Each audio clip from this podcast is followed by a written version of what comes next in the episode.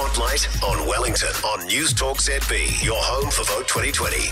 Every morning at 7:40, we take a look at a Wellington electorate, the candidates vying for your vote and the issues they deem central to securing it. In Wellington Central, there's no shortage of choice this election with 11 candidates in the running. ACT Deputy Leader Brooke Van Velden is a newcomer and wants to help first home buyers. I represent the people of Wellington who can't afford homes and who are worried about the future. Van Velden says we also need to address the job market by raising incomes and safeguarding jobs. I also want to put in place a nationwide mental health and addiction agency so people who are vulnerable actually get seen to at their most vulnerable when they need it.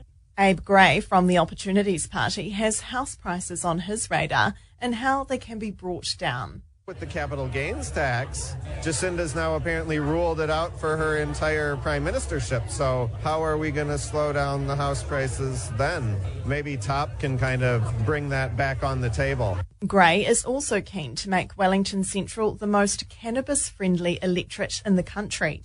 Two teenagers from different sides of the political spectrum are also running for the seat. New Conservatives' Liam Richfield says he's tired of people assuming because he's young, his political interests are left-leaning. That does disrespect the youth of today. And so I wanted to run to show my peers and my fellow youth that there is another option apart from the Greens and Labour. The 18-year-old believes the biggest issue facing the electorate is China's growing influence in New Zealand. The main thing we should do definitely is first pull out of the Belt and Road Initiative and also diversify our trade portfolio. Jesse Richardson, another 18-year-old student, is running as an independent. He's hoping his age will be an advantage. If you want to talk about why it is that young people are often said to not be engaged in politics or why they don't vote as much, the answer's pretty clear. It's because they don't see themselves in the politicians that they're voting for. If elected, Richardson wants to implement more climate-friendly policies. It's not just something that's happening overseas or in other parts of New Zealand. It's going to affect our air pollution. The One Party, NZ Outdoors Party, Advance NZ and Aotearoa Legalised Cannabis Party are also standing candidates in the electorate. Spotlight on Wellington, back tomorrow at 7:40 on Newstalk ZB, your home for Vote 2020.